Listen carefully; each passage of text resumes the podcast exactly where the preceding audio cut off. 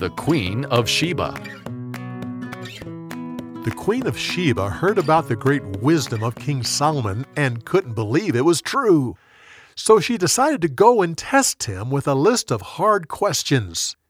He answered all her questions with ease, and she was amazed to see all the wealth and splendor of his kingdom. She said, I didn't believe the things I heard about you, but now I found I wasn't told half of what is true. No other king in the world was as rich and wise as Solomon.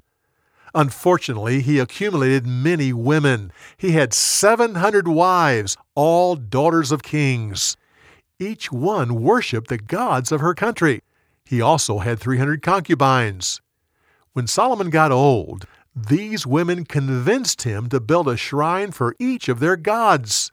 Eventually, every hill around Jerusalem had a shrine on it, honoring their many gods. Solomon started burning incense at these places and offering sacrifices. Eventually, he departed from worshiping the Lord and joined his wives in worshiping their gods. Wickedness filled his heart. God was angry with Solomon because he departed from following the ways of David.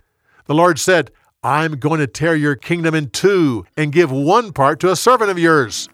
But I won't do it in your lifetime because of my promise to David.